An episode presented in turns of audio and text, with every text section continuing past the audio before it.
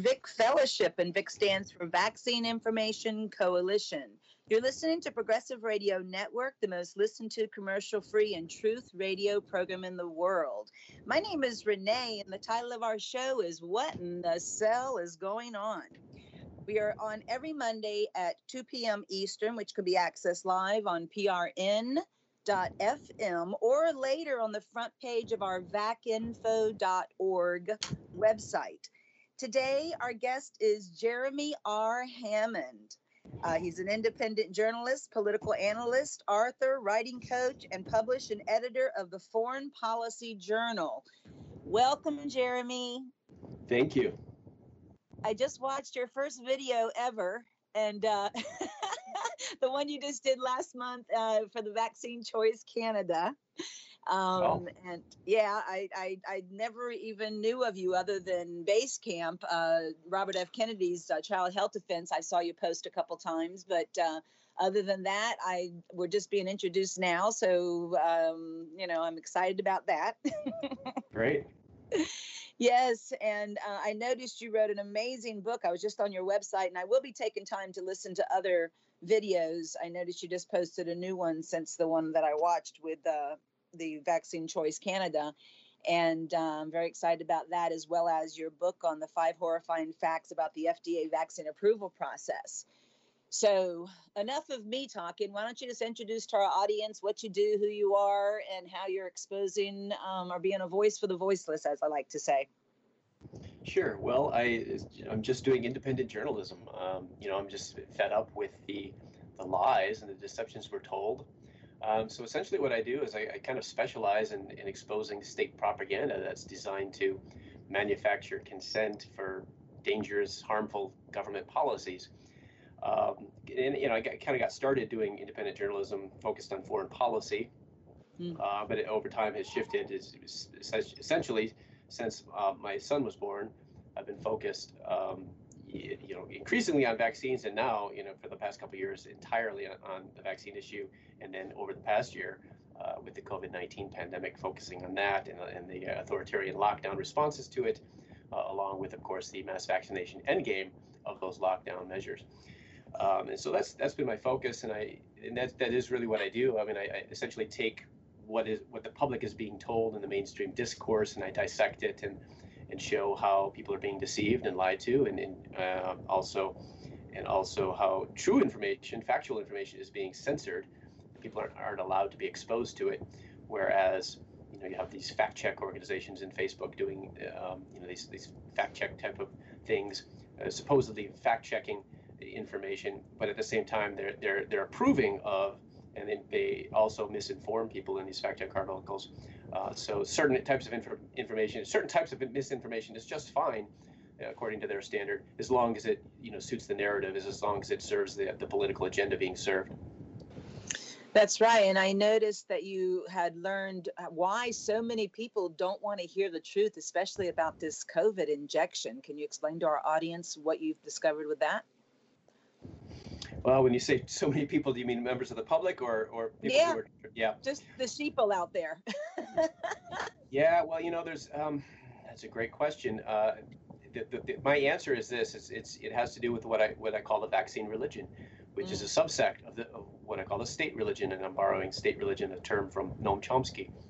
Um, who, incidentally, when I use the phrase manufacturing consent, I'm also borrowing that from Noam Chomsky and Edward Herman, um, who in turn were borrowing it from Edward Lippmann uh, in their book um, manufacturing consent, the political economy of the mass media, and it really has to do with this. You know, there's this there's this belief uh, among most members of the public, this faith in government, this mm-hmm. this faith that the government is taking care of us and we can trust the government and you know we can trust the CDC, we can trust the FDA. And, you know, we, we, historical you know, examples like such, such, as you know the, the lies that we were told about the, the Iraq War and, and you know how the government just repeatedly, consistently, routinely lies to us all the time. And this idea mm-hmm. that we're mm-hmm. supposed to just trust government, you know, and then we have the, the media, the same thing. The Iraq War is a, a great example of how the media um, served that role, that served that function of manufacturing consent. Um, and so this idea that we're just supposed to trust, you know, like public health authorities, you know, when Facebook does fact checking, how do they how do they determine what's true and what's not? Well, they they just rely on you know public health authorities, is as though you know the people implementing these policies, as though the, the, people behind these policies are the people we should trust to, to tell us you know the truth about these policies and, and tell us you know and be honest with us. Uh, obviously, that, that's that's a conflict of interest, and yet this is the standard that has been adopted for all these fact checking types of uh, uh, efforts that are out there right now, um, which are serving to uh, censor true information at times. And not, not that everything that they, they are fact checking is, there are a lot of, there is a lot of misinformation on both sides. And that's mm-hmm. part of the mm-hmm. trouble. And that's exactly why we need to be able to see some other, other points of view. We need to be able to be exposed to different perspectives and, and different points of view and, and, and judge for ourselves. I mean, they're treating us like we're stupid and we can't figure out for, figure things out for ourselves and, and understand for ourselves what's true and it's really insulting to our intelligence. Uh, and, and, you know, so I, am all for freedom of information. I, I want to see, you know, as many. And, this is this is what I do in my research. I, I try to get gather information from as many different perspectives, as many different sources as possible. And then, of course, you're going to find conflicting information, and so that's kind of what I, you know, I'm skilled at in in my in terms of my research and my writing is being able to kind of synthesize the information in a way that, that reconciles the contradictions. And so um, you know, the truth kind of emerges and you're able to make sense of things by, by doing this kind of uh, synthesis of uh, data analysis, if you will, um, informational um, analysis. So, um, and that's, that's, that really is the focus of my work is to try to, um, to, to make sense of things for people, help people, help, uh, help people understand what's going on and, and help them make sense of what's happening.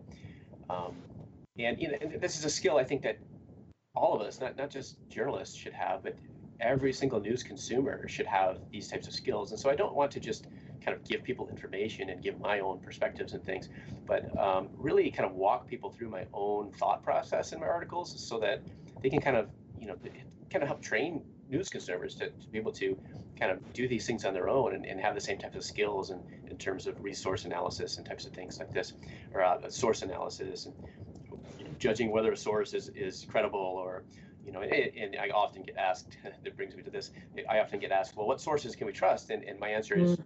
is always none of them. right. there's no one source, you know, there's no, there, I can't, you know, there's no source that I can name that you can, you know, just trust, you know, to provide 100% accurate information because nobody does, myself right. included. I make mistakes. Uh, and, and, when people point them out to me, I go back and fix them um, and acknowledge my errors. So, you know, awesome. we're all fallible. And yes, the idea that there's just certain infallible, you know, sources out there like the WHO or the CDC and, and whatever they say, whatever they declare is, is absolute truth. I mean, this is nonsense. And, um, and, and the, the, fact that the fact checkers are treating us like, you know, like children who need to be, I know, you know not, not exposed to all kinds well, I think the key is what you are an independent journalist. So that means you have no powers above you, correct? That can shut you up, that can stop you from reporting? Precisely. I yeah. don't I don't have That's anyone huge. to answer to when I'm doing my writing. Uh, I'm not being paid any um, yeah, occasionally I do. I do do freelance work, and uh, as, you, yeah. as you may know, I, am a collaborator with Children's Health Defense. But um, yeah. you know, for the most part, I nobody pays me any salary, wage, commission, fee. The, the, my my work is entirely funded through um, readers who, who just they appreciate what I do and they value my work and, and they they donate to, to, to keep me going. Um, so I, I, have no you know no one to answer to, and so I. And that's huge. Yeah. That's huge. I mean, I've been fighting this fight since the death of my daughter back in 1999, and been on many radio shows and that and been told by journalists how they could not report. I remember the first uh, lady in South Florida when I noticed the little boy on the television walking like my baby girl just from vaccine injury. She was labeled autistic, of course, and I lost her from the animal viruses and the vaccines uh, 10 days after her fourth birthday.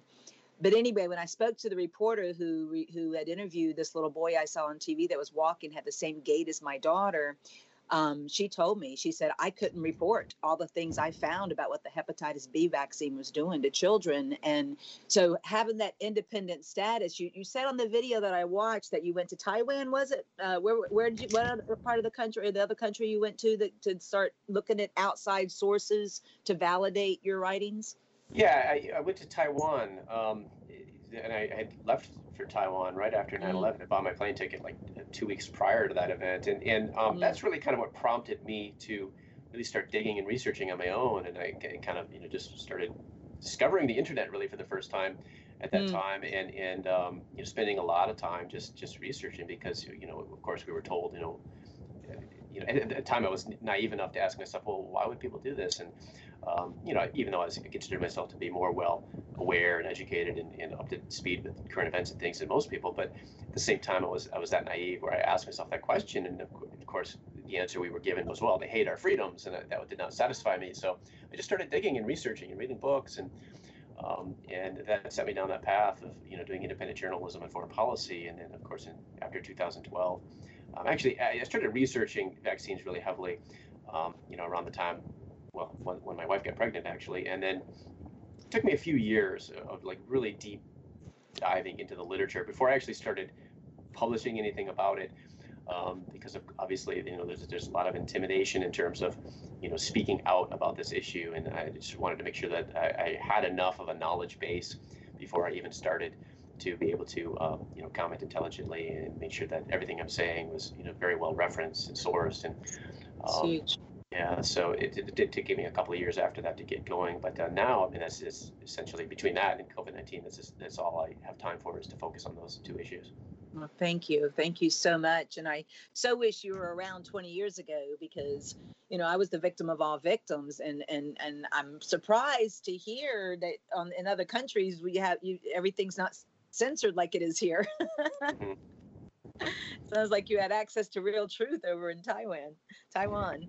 Well, you know, it was leaving the propaganda system and, and kind of just and, and then again just relying. You know, I wasn't bombarded. I wasn't watching the TV news every night or reading the, the American newspapers and things. And I was just I was just getting my information from all kinds of different sources all around the world, yeah. and that was really it.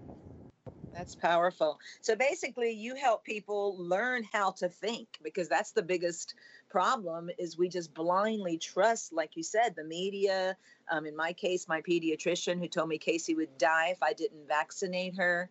Um, yeah. We trust these people without having the knowledge of you know all, how the, the drug companies fund these you know financial incentives to the pediatricians and to the schools and to the you know it's all about the root of all evil the, the love of money and and it's all about control and that's right. the same thing with this covid. I mean the covid-19 is a joke. I mean it's a total joke on how they're propaganding for the vaccination for everybody to get the the poison or the artificial intelligence uh, injection is what it's going to be. I mean they're literally you know going to be uh, you know in, injecting uh, you know, changing the genetic makeup of people. They're, they're trying to turn people into their iPhone is what I tell, what I've learned, you know, and this is just stuff that I've learned, you know, like I said, for 20 years, I've been around for a real long time, um, exposing what I had to learn the hardest way possible, which is the death of my first child.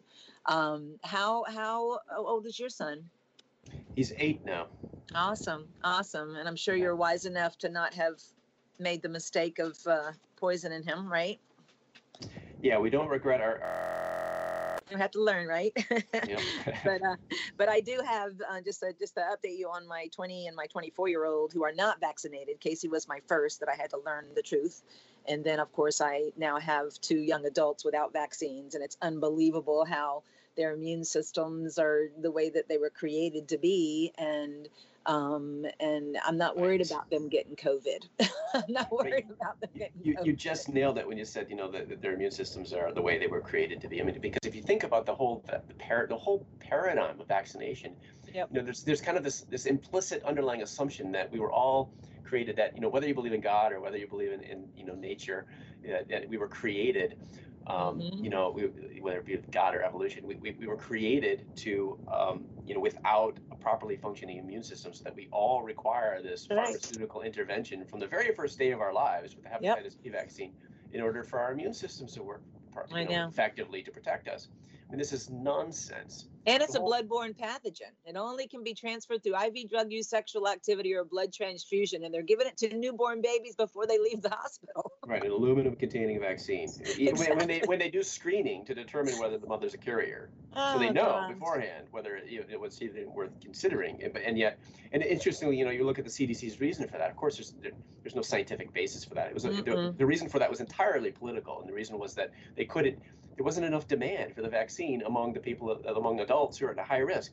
Exactly. And so they said, well, you know, we have to solve this problem of, of low vaccine uptake. We're not achieving our, our vaccination rate uh, uh, political goal here. So we're just going to vaccinate all infants at birth, and that'll solve that problem. And it's literally that is literally the the rationale for um, the the hepatitis B vaccine at birth. I mean, it, it's it, it's so you know, uh, it, it's it's outrageous. It's outrageous. It and is. If you, if you question and if you question that, you know, you're you're some kind of loon. You know, you're anti-science for, for questioning the, the, the wisdom of that. I mean, this is what's happening. This is the thing. People just are not aware. There's so many people who Mhm. just don't understand what's happening. Uh, you know, and they believe, you know, vaccines. They believe this, the marketing slogan, "Vaccines are safe and effective," Oh yeah. Which of course is entirely meaningless. I mean, Well, listen, you're gonna love this. Um, I don't know how much you've looked into our website or anything. I'm a nobody, by the way, but let me just give you a little bit of history here. Um, with you know, again, Casey was born in '95. She passed 10 days after her fourth birthday in 1999. And uh, when her dad, my mother even reminded me, I didn't remember this, but when I was pregnant with her, he worked at a chiropractic office and he walked in and said, you know, Dr. John and Dr. Frank are telling us to look into the vaccines. And my response was, I would never be a negligent mother and not vaccinate my child, just like you said. right. We, just think they're the best thing since sliced bread, you know, you just have to vaccinate everybody, we'd be dead, you know. Um, but anyway, I created after Casey passed away. Um, I didn't create it. I believe it was a higher power that created. But I started telling people my my story and my journey and how Casey passed away. And you know, two years after I stopped her vaccinations from all the witch's brew, I call it, that was in her bloodstream that I blindly held down and allowed them to inject her with. So I started telling people, and they looked at me like I had three heads so I started praying and I called my cousin Wendy, who worked at Crooks Printing, and I said, We have to create something that just pulls down that brainwashed wall that vaccines are, you know, are the best. And and and she called her graphic artist. And I don't know if you've seen our educate before you vaccinate business card with all the ingredients on the back of it. I don't believe I've seen that. No. Oh, really? Because everybody calls over the last 20 years. I have this card. I've had in my wallet for 11 years. So I tell people over the last 20 years, plant the seed and God will grow the seed because we send them out. Me and now my mother is sending them out um, just to plant seeds to give people. Like if Ronnie would have came in with that card when I was pregnant with her, at least I would have seen the poison in the vaccinations and I would have had a website to go to to find the truth instead of just accepting blindly the, the immunologist pediatrician that told me she would die if I didn't vaccinate her. You know, that they use fear to get you to do it. Well, Um, fear and intimidation. Yeah, I mean, it's, a lot of doctors are expelling parents Right. from their practice for, for not following orders. Yes. And they did that with my son. They told me they could no longer treat him if I didn't vaccinate him. And then that's when I opened my eyes and I'm like, hello, I pay this guy. I didn't Right. didn't hire me. I hired him. I'm Right. like, I'm not gonna come back and see you again. And, So and what is the state doing being involved in that doctor-patient relationship and dictating to doctors how they're supposed to practice medicine? Exactly, exactly. But then I started going down the rabbit hole of seeing the financial incentives the drug companies give the pediatricians. Right. And that's why they didn't want my son anymore. Sure, And- and- yep, there's the financial incentives and, just the career incentives that you know they know if they speak out. I mean, look at what happened to Dr. Paul Thomas in. Oregon, right? Like losing They his- lose his- his everything. license right after publishing a study showing how his unvaccinated kids have much lower rates of diagnosis of all kinds of health problems. Right. Exactly. And and also they also re, uh, stopped requiring or probably never even uh, even began requiring pediatricians to report vaccine reactions. There's no law mandating them. So for instance, if my vaccinated daughter went into a pediatrician, you know, it would be bronchitis with this cough, it would be bronchitis. Whereas if Corey, my unvaccinated, if I would have brought him to the same pediatrician, it would have been pertussis. Right, right, right. Yeah, there's the, there's the, there's that bias there too. Yeah, or they don't even consider like, well, no, he's vaccinated for pertussis. He can't possibly. Exactly. That, that's else. how I know. That's how that's how unaware pe- people are, and that's why I so appreciate your writing. And I'm really hoping if it's you know uh, if it's you know Father's will for me to complete this book he's had me write for 20 years now. Uh, starting with a journal of my daughter's death, um, I would love to get your expertise because I'm so not a book writer, and uh, I have a lot to share of just the awakening because I'm the average person out there you know? The ones that you are obviously very anointed to you know, to break through and disarm their misinformation that they've been brainwashed with and just give them the, you know, at least just plant the seed of truth that that they can look on their own if they choose, you know? Right, right. And you know, I, I love that um, that, that uh, expression, that, that phrase, that educate before you vaccinate, because that really goes to the heart of the issue here. I mean, it's, of course, we're dismissed as, you know, the anti-vaxxers. If you dare speak out or question or dissent from, uh, you know, the, the CDC schedule, if you don't agree to, you know, strictly comply with the schedule, maybe you'd want to skip the hepatitis B vaccine and do all the other ones, but you're still an anti-vaxxer, right? All this nonsense. I know. You know, it, it just goes right to the heart of, uh, it speaks right to the problem, which is, uh, you know, the, the lack of informed consent and the and the war that they are waging against our informed consent that has been escalating and escalating. Mm. Um, and this is what it's really about. This is what they don't want people to, to understand and to talk about. So they use these labels to just dismiss anyone who dares to question or criticize. Um, but it, it's really about public vaccine policy. I mean, personally, I mean, there, there are people who are, you know, you could literally call them anti-vaccine. I'm, I'm not one of them. I, I have no problem with vaccines per se. I mean, they're a product, they're on the market. Um, what I have a problem with is you know people can choose to use them or not. But what I have a problem with, with is the policies that favor the vaccine industry, such as you know the, the legal immunity granted to the vaccine manufacturers and, and the, the state mandates that the children must receive you know the vaccines according to the CDC schedule in order for the to receive a public education and all these coercive policies that are in direct violation of, of the right to informed consent. You can't have informed consent when, when there's these coercive um, measures in place, as coercive policies right. in place. And so that that really is my problem. I'm, I'm a critic of public vaccine policy, and, mm-hmm. uh, and this is you know I think uh, this is an important point that we need to communicate um, to, to, the masses is that this is the problem. The problem, problem is the policies. If you get if you get the government out of the way, then the problem will solve itself. And uh, so that's we need to address these policies, and um, and it, we're it's, it's a fight for our for our right to informed consent. Absolutely. On our card underneath the Educate Before You Vaccinate, we have your children, your choice, your rights. And we're going to change it a little bit the next printing. We've been advised by a donor that's helping us print more cards um, to add some uh, specifics about the COVID 19 injection. So we're going to be changing the new printing. But, you know, your choice, your choice, your children, your rights are what we had on there for 20 years now and um, you know it, it, arms them to be able to make an educated educated choice you know, because everything, Jeremy, that we've been told about the vaccinations, and I'm sure you will if you don't already know, everything is a lie. Everything. They say that they eradicated diseases. I show the charts in my presentation. I started publicly speaking um, short, you know, shortly after Casey passed away, um, and and speaking the truth with love. Her, the first slide is her picture and uh, just showing all the misinformation. For instance, you can go to school without them because we're told in West Palm Beach, Florida, no shots, no school, no kidding. And it's not true. My daughter graduated high school, Faith, my 20 year old, with not one vaccine. I mean, it's simply not true. We're told they eradicated diseases like polio and pertussis and all that. But I also show from Neil Z. Miller's books, Vaccines Are They Safe and Effective, or something like that, um, the, the, the diseases were coming down because of better sanitation and nutrition way before the introduction of the vaccination. Yeah, that's uh, that's something that's acknowledged in, in pediatrics, for example, the AAP's journal. Um, you know, in 2000, 2000 or 2001, a uh, paper, a good quote from that they acknowledged that 90% of the uh, decline in infectious disease mortality occurred in the first half of the, the 20th century before vaccines could possibly before. help to explain it. Exactly. And I was even stopped in my presentation one time and by a nurse and she said, "Hold on. We see these same charts in medical school but only from where they introduced the vaccine down." Right. Yeah, they show when the vaccine came in and then they show the decline after that and say, "Oh, look, this is a causal relationship." I mean, so it's yeah, misinformation. Yeah, right, right, exactly. and precisely the type of misinformation they accuse us of. Exactly no science, no science. Well, Robert F. Kennedy does a great job on exposing how there's been absolutely no science in 30 years. I mean, when you start looking into it, it's so transparent. This um, is our demand, isn't it? They should, they need to start doing the science. oh my, but they can't, Jeremy.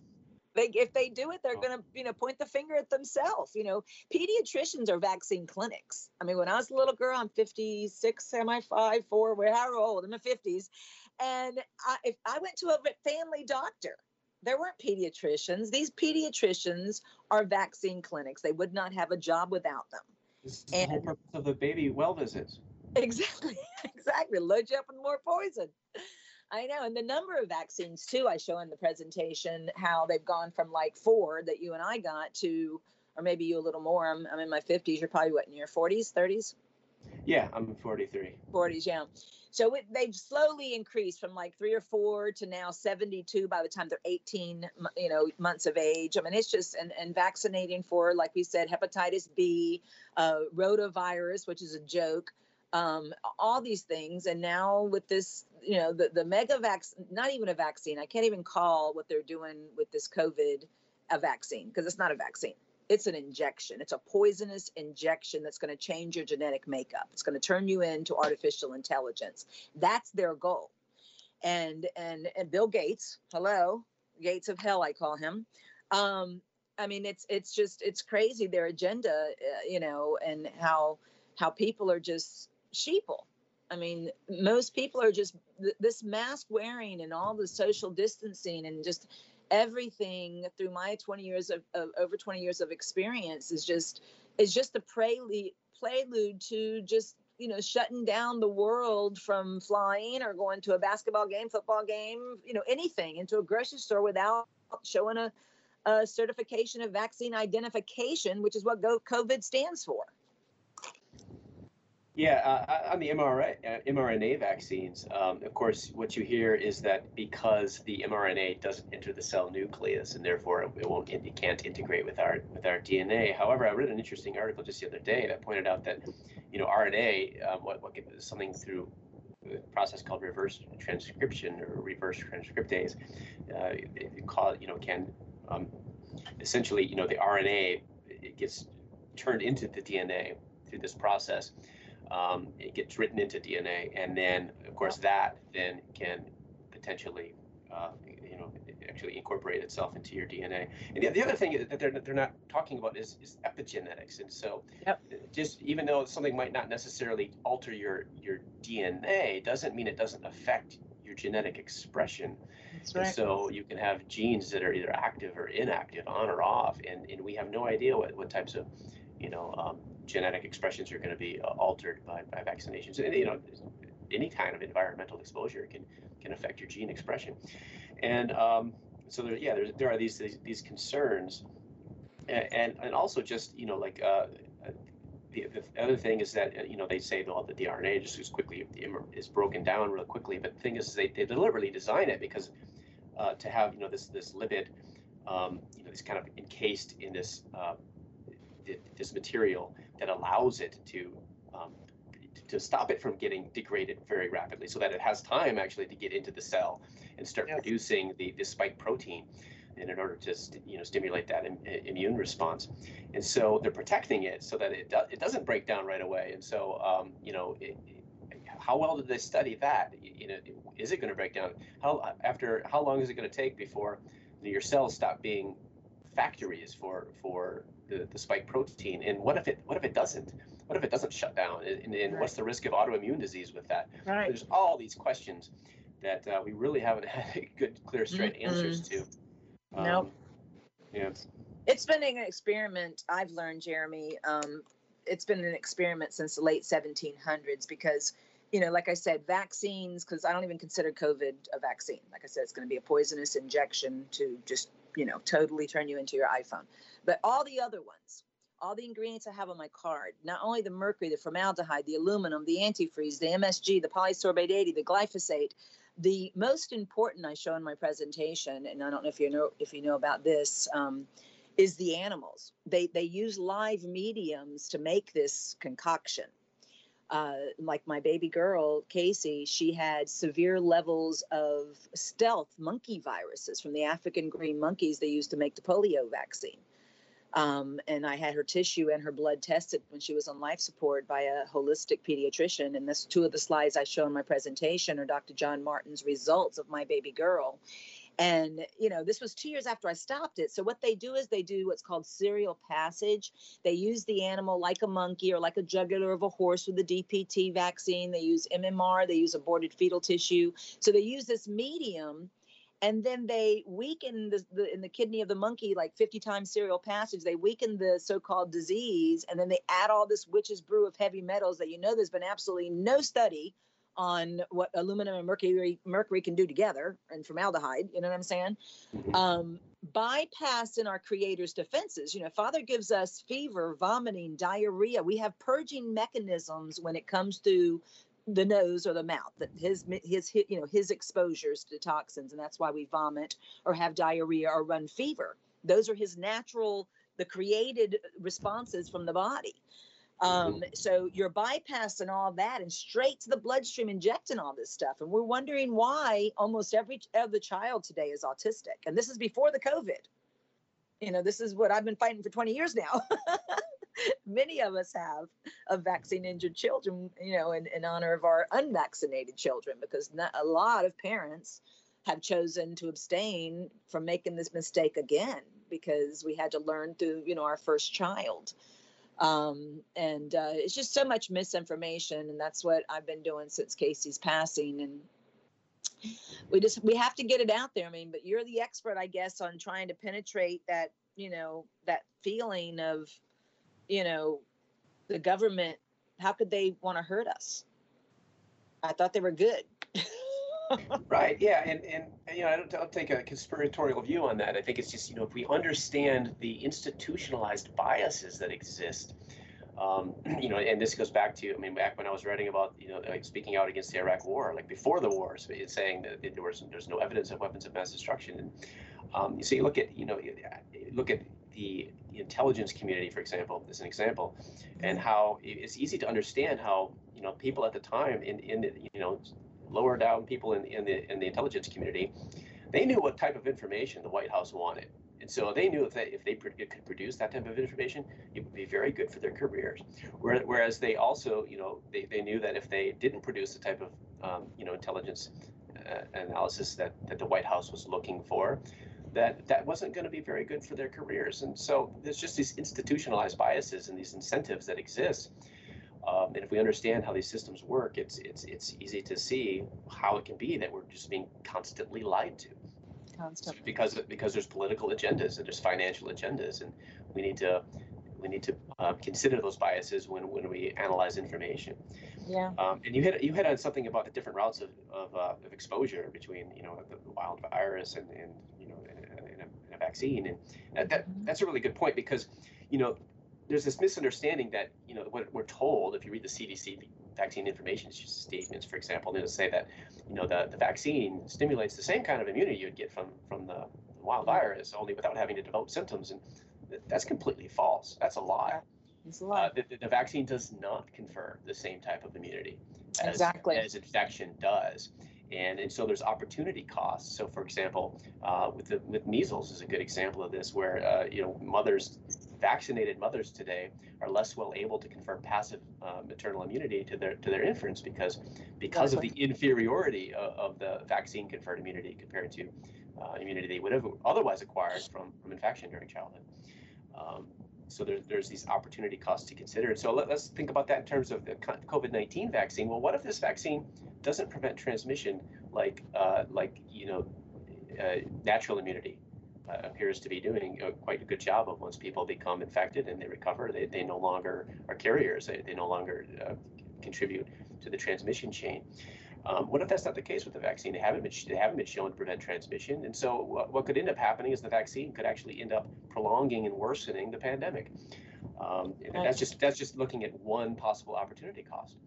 Uh, and, and, there are lots of others to consider. Uh, the DTP vaccine is another really good example. The whole cell pertussis vaccine that is no longer mm-hmm. used in the U.S. anymore, but it's very widely used around the world in developing countries. And, and mm-hmm. the best studies today show that that vaccine is associated with an increased risk of uh, increased rate of childhood mortality. It appears to, uh, even though it might protect children from the target diseases, it increases the, it detrimentally affects their immune systems in a way that makes them more vulnerable to other diseases, and so that, that it actually negatively impacts the mortality rates. So this is this is an opportunity cost. You know that uh, that yes, being exposed to pathogens can be dangerous for some people in some circumstances. Um, you know, measles is a good example. And again, uh, in the developing world, it, malnutrition is is the predominant reason why. I mean, there's other factors, but right. nutrition is a very big one of why it's it, it is such it has does have such a high death rate in the developing countries. But in, in developed countries like the U.S., in the U.S. before the vaccine, the, the, the mortality rate was one in ten thousand. The infection exactly. fatality rate one in ten thousand. Exactly. And they low. have lifetime immunity. You know, and they had lifetime immunity, and that's exactly what protected infants because there was this maternal passive immunity. Exactly. And so infants were protected, elderly people were protected. Right. And so there was this kind of that there was a natural herd immunity. That didn't mean that the disease right. wasn't transmitting, but it, the but children who, who are at very low risk from from measles were the ones. It, it constrained the age of infection to, to you know school age children, exactly. which protected those at highest risk, and that is a form of natural uh, herd That's immunity. Right. Right. You want your children to get chicken pox. When my children were young, I was wanting them to get exposed to it because then they have permanent lifetime immunity. And they're not deadly diseases unless you have a compromised immune system. And and and that goes back to Antoine Béchamp versus Louis Pasteur's research where Louis Pasteur's where the drug companies saw money, dollar signs behind germs cause disease and then they came out with you know antibiotics came out with vaccinations. But nobody tells you that on his deathbed he says you know antoine Béchamp was right. It's the cellular terrain. It's the strength of your immune system. If you have an unvaccinated strong created you know immune system you can fight off these things. And that's why i'm not worried about my unvaccinated children getting covid because COVID is just, you know, the ones that are even dying. And I know you have that in your article that I was reading, um, how the, the statistics are a joke. They're, they're totally, you know, people that have a car accident died of COVID. I mean, it's, it's, right. it's, it, it's just, it's manipulated numbers that people are just, you know, even when I walked into a post office and everybody had mask on because I have not and will not wear a face diaper um because it's just a part of the whole you know the whole propaganda but anyway as i'm standing in the post office I- i'm just telling people stop watching the news. They're lying. They're bought and paid for by the drug companies. Every other commercial's a drug. I mean, wake up, people. How can you not see this? It just blows my mind. Right. Yeah. Speaking of chickenpox, I did have chickenpox as a child, but that doesn't. But uh, unfortunately, even though it's true, like you said, that, that typically in the pre-vaccine era, that would mean that you have you have lifelong immunity, and right. I may I may still have lifelong immunity just from that that childhood exposure. However, it does wane over time, and so what, another fact, factor to consider is the loss of natural boosting effect from exactly. the fact that we, if it wasn't for mass vaccination, we would be re-exposed on occasion which would be a natural boosting effect. And so, because of this loss, even for people who, who did experience chickenpox as children, um, mm-hmm. there's there's now an increased risk of shingles because they're not getting that That's natural right. ex, what's called an exogenous boosting mm-hmm. because of because of mass vaccination. So now they're at greater risk of getting shingles. And so, what's the what's the government's solution to that? Do they reconsider their the, the, the foolishness of their varicella vaccine policy? No, they, they just added the, the shingles vaccine. Shingles vaccine. Right.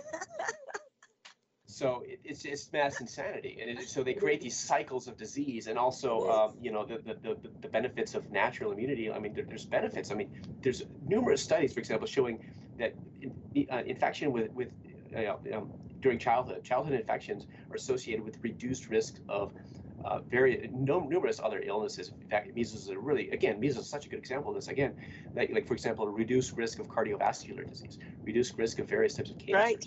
That's right. Uh, Hodgkin's lymphoma and non-Hodgkin's lymphoma, various types of tumors, um, reduced risk of Parkinson's disease. One study I read. I mean, there's they have these what's called non-specific effects uh, of vaccines. Vaccine. There's a term in the literature called non-specific effects that vaccines can have in DTP. Mm-hmm. Uh, the, the, mortality, increase in mortality, childhood mortality is an example of that. But there's there's also beneficial. You know, what we can adopt that same term for for infection and say that you know there's beneficial non-specific effects of infection. They, they really do have a, an effect. I mean, essentially, we require these immune challenges as children in order for our immune system to develop, as, as you say, properly.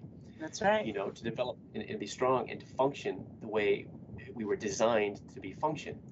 Uh, for them to function. And uh, you know, you can, if you think about it, vac- vaccination, the whole the whole concept is that they want to program the immune system to function differently from how it would function if you had natural immunity. And, and, of course, they tell us it's the same type of immunity, but that again, that's that's completely false. It's it's uh, um, the live. This is another thing is because you have the, the non-live vaccines. Just, they use the word live loosely because the virus is really technically maybe not a living thing, but Um, so we have live and non-live vaccines, and so the live vaccines do uh, confer an immunity that is closer, is more similar to what you would you would get from you know have experiencing the infection, but uh, you know the, the, the, non-live vaccines, and so we have to consider the COVID-19 vaccine as a non-live vaccine because um, yeah, they might not apply that term technically, but you know just in layman's terms, because it, they're not you know you're not being exposed to the whole the whole SARS-CoV-2 virus. Whereas if, if you were infected with SARS-CoV-2, you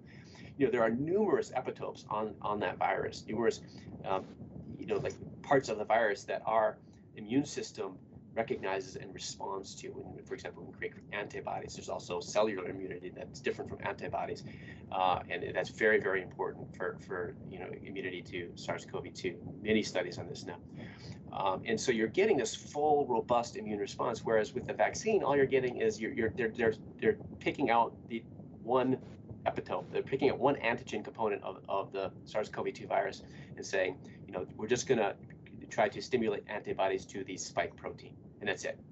So you're missing this whole other array of you know immune responses, and so you know that too is also going to have opportunity costs. And it is very easy. You know we can we can assume from that basis that you know the, the type of immunity that you would get from the vaccine will not be anywhere near as robust uh, as the immunity you would get from infection.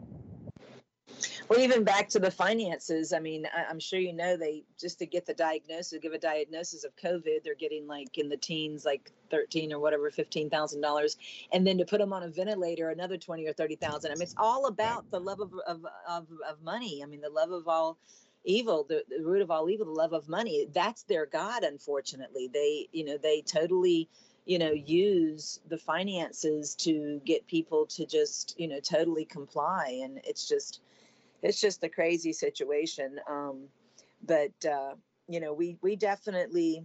I don't know when you look into our website, our treatment link. Um, my late husband Gary Tunsky, uh, he was all about the cell. What in the cell is going on is the name of the CD and the book he was writing ever since I met him. Um, the only reason he passed is because he abused steroids for about 15 to 20 years before I met him. I found out two days after he passed, so he had he did irreversible damage. He was Mr. Western USA, but he was absolutely brilliant about the cell.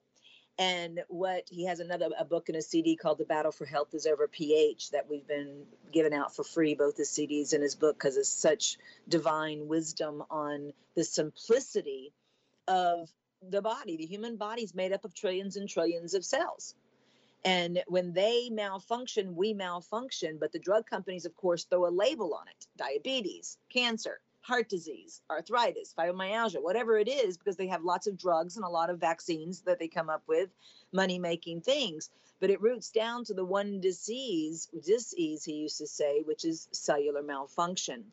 And there's only two causes compounding toxicities and compounding insufficiencies to the cell. So, from the vaccines, of course, is the underlying, because that's blood poisoning straight within three hours of birth. And then what you eat, you breathe, you drink on top of the vaccinations, compounding toxicities right. and compounding insufficiencies to the cells. So we promote a 21 day cellular cleanse that my husband uh, very divinely and all you know very meticulously created to flush the kidney, the liver, the gallbladder, the lymph, the blood, the colon. Uh, it even has a heavy metal chelator that pulls out the blood brain past the blood brain barrier, the heavy metals. And we see these disease labels, disease labels disappear just by cleaning up the cells and cleaning up the body yeah cellular function is so important and you know this is one of the things that you, like for example the us government has acknowledged that children with mitochondrial disorders vaccines can uh, can cause fevers which can cause encephalopathy brain, brain mm-hmm. damage uh, manifesting as symptoms of autism this was mm-hmm. the government conceded this in in a, a, vaccine injury compensation program case that's right That's right. But I've actually realized and um, that even those, even the the genetic uh, precursors are from generational vaccine damage. They've been vaccinating since the late 1700s. Right, because epigenetic changes, uh, you know, these genetic changes that, that occur. I mean, it used to be I remember I remember learning about genetics in, in like for example in an anthropology class in college. And it was very at the time it was kind of like this whole nature versus nurture argument and things. And, and what we learned at what we learned at the time, I mean, it was just so basic and simplistic and wrong. The, the, the idea that you're kind of just born with this your DNA and and that's just the DNA you have for the rest of your life. But the fact is that our our our genetic makeup is is changing. It's it's not just like written in stone, and and um, you know, and, and those changes are passed down. Obviously, that's right. Not just in terms of like how evolution works and, and mutations and things like this, but but epigenetic changes are passed on. That's right. And you know, gene activation uh, um, signaling is passed on, and so uh, yeah, there's there's all these effects, and if you really consider, I mean, they're really performing a mass uncontrolled experiment on the human population. Absolutely, and that's with everything over the years. Down syndrome is a is a genetic vaccine damage. Um, multiple uh, multiple dystrophy is a vaccine genetic thing. Um, all of these are, you know, babies born with extra hands and and and organs or whatever. All that is just generational you know, to the bloodstream, straight to the bloodstream, poison, you know, and genetic material from animals and, and just all the witches' brew that's in vaccinations. Um, and, and that's really, like I said, what I've been doing for 20 years now. But now, like you, you know, this is the end gamer here, the COVID injection. I mean, this is what, you know, this is their main agenda for all these years of damaging our children and humanity for that matter. Um, you know, these are the families that own the drug companies. Let's not blame the drug companies because they're owned by families. and, and, these families um, are literally, you know, they're the one behind this whole COVID. I mean, Fauci, they're all just, you know, we call them ferret face. Um, they're all just puppets to the Rothschilds, the Rockefellers. I mean, they're the ones that are pulling the strings. And this COVID vaccine or injection, uh, and even the test i'm not i'm not sure if you're familiar with what the pcr test is doing literally giving nanobots to people and i mean it's crazy when you start going down the rabbit hole jeremy. I don't, know about that. Oh yeah um, it's crazy. uh, um, i know there's a lot of a lot of theory i, have I've seen that uh, that theory i don't i don't uh, subscribe to that one but um yeah you know you get to this question of you know, the, the vaccine and and the safety. And you know another thing that we get you know talking about the potential risks have, what about fertility? Does right. it have an does it have an effect on fertility? Absolutely. Of course that's not studied. And of course same with any of the vaccines that are licensed. That's right. Uh, which which uh, that's another piece of misinformation is that it, this vaccine is not licensed. It is not fda approved. And i keep seeing the media and in, in like state officials and things say that this is an approved vaccine for example, the state, of, the state of Michigan says that this vaccine was approved the same way as, as all the other licensed vaccines. You know, and they list like, you know, measles and all the other ones. Well, that's completely false. They're not no licensed. They're not FDA approved. They're authorized for emergency use. That is different. EUA, mm-hmm. you know, emergency use authorization is the use of, of uh, an experimental vaccine. That's right. It remains experimental. We don't have data from the clinical trials yet showing that the vaccines are effective to prevent um, severe disease, hospitalization, or mortality. In addition to what I said earlier, we don't we don't have data showing that they prevent transmission. We don't have no data on long-term effects, obviously. Yep. Uh, you know, and so and the idea that that the studies that have you know that the trials that have been done to date that the data we have from these trials to date is sufficient to say that this vaccine is safe and effective that is absolutely insane. It is. The data we have is totally insufficient. That's right. any type of meaningful risk benefit analysis with this vaccine. That's right. Have you seen Event 201? I'm familiar with it. I didn't watch, you know, there's a lot of videos. It's on our front page. it's on our yeah. front page. you want to check out our front page. Yeah, um, I'm, I'm, very well aware of it. Uh, yeah yeah. they planned this. They've had the vaccine forever. It's just insane the agenda that the, the big agenda here. Yeah, I, I would disagree with you there, but that's okay. Yeah.